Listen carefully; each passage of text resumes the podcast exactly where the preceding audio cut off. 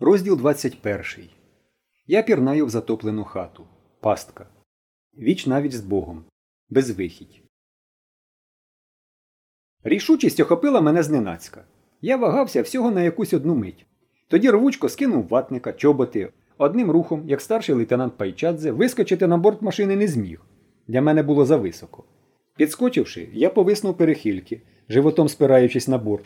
Потім перекинув ногу, на мить завис на руках уже по той бік і нечутно спроснув у воду. Кілька рухів, і я уже біля вікна.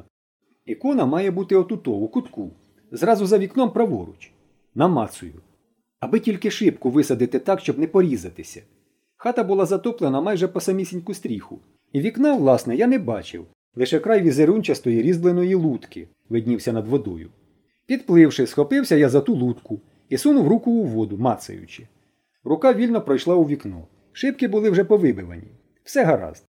Я крутнув головою в бік човна. Ех, жаль, що Павлуша, здається, не бачить. Ну, нічого.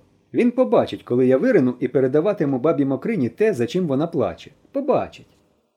Я трохи сіпнувся вгору, хапнув повні груди повітря і пірнув. Пропливаючи крізь вікно, я зачепився за щось ногою і вже думав, що застряв. Щосили шарпанув ногу, відпустило. Грибнув руками і виринув уже в хаті. Розплющив очі і враз побачив у кутку ікону. Так так, побачив, бо перед нею горіла лампадка. Мені спершу навіть не здалося це дивним. Я зробив два-три рухи і опинився біля ікони. Сунув за неї руку і намацав якийсь невеличкий довгастий пакуночок. Вихопив і назад до вікна. Пірнув і враз вдарився об щось головою. Руки наштовхнулися на якусь перепону. Я став похапливо руками намацувати прохід. У вікні щось застряло. Мені забракло повітря, і я виринув. Знову пірнув і знову не міг пробитися. Виринувши, спробував намацати і відштовхнути ногою те, що заважало. Я гатив ногою щосили, але марно. Вікно завалило чимось великим і важезним. Чи то я зрушив його ногою, коли зачепився, чи то вода піднесла, хто зна. Я сіртонувся крізь прочинені сінешні двері до вихідних. Вони були замкнені. Мало того, я намацав, що вони ще були й підперті зсередини якимись колодами. Мабуть, баба Мокрина думала врятуватися так від води. Я поплив назад у хату. Друге вікно було загороджене шафою. Чи то вода її сюди посунула, чи знову ж таки сама баба, невідомо. Більше вікон не було. Хата в баби Мокрини стара, на два вікна, тісна і незручна. Тому то дочки й будували кам'яницю для себе. Мокрий одяг тягнув донизу.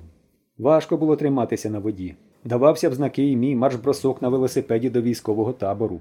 Я вхопився за електричний дріт з лампочкою, що звисав зі стелі посеред хати. Дихати було важко. І раптом я зрозумів весь жах свого становища. Я висів на електричній дротині, майже під самісінькою стелею у затопленій хаті, а вода все прибувала. У тремтливому світлі лампадки я бачив, як хлюпоче вона попід стінами. Здавалося, з кожною миттю все вище й вище. Он довже хвильки зачіпають і погойдують лампадку. І тільки тепер я розчупав, як незбагненно дивно виглядає ця лампадка, що горить у кутку перед іконою. Як не згасла у тому шалі стихії ця маленька крапелька світла. То було якесь диво. А може, а може, й справді диво. Може, тут я вперше подивився на ікони і побачив Бога. Він зорив на мене з кутка великими круглими чорними очима, спокійно і строго. Здавалося, він стоїть у воді по груди, і вода ворушиться, хлюпоче біля його грудей від того, що він дихає. Це було так страшно, що я відчув, як у мене піднімається до гори чуб. Спав на думку піп Гога, його таємничі слова темна вода в облацех, які я ніяк не міг зрозуміти, хоч явно відчував у них осуд і докір. Згадав і бабу Мокрину, і її прокльони на свою адресу. Темна вода, вода. От вона, вода. Невже, виходить, є таки в світі Бог, і це він карає мене? з жахом подумав я. І зараз мені буде кінець. Бо ніхто ж не знає, що я пірнув сюди. Вони возяться там з тою коровою, і ніхто не бачив. Зараз вода підніметься до стелі, заповнить усю хату, і я захлинуся, і все. Але я не хочу вмирати, не хочу, я хочу жити. Хочу кататися на велосипеді, грати в футбол, їсти морозиво крем-брюле. Я рванувся до вікна і пірнув. І несамовито з усієї сили запрацював руками, намагаючись пробитися крізь вікно. Я вовтузився під водою доти, поки не відчув, що одна тільки ще мить і я захлинусь. Тоді я виринув. Розплющивши очі, встиг іще побачити, як востаннє блимнув і згас вогник лампадки.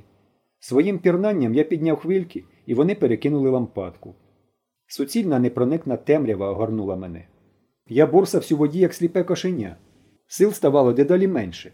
Я почав ковтати воду і захлинатися. Невимовний жах охопив мене. Невже це кінець? Не хочу, не хочу, не хо. Я закричав.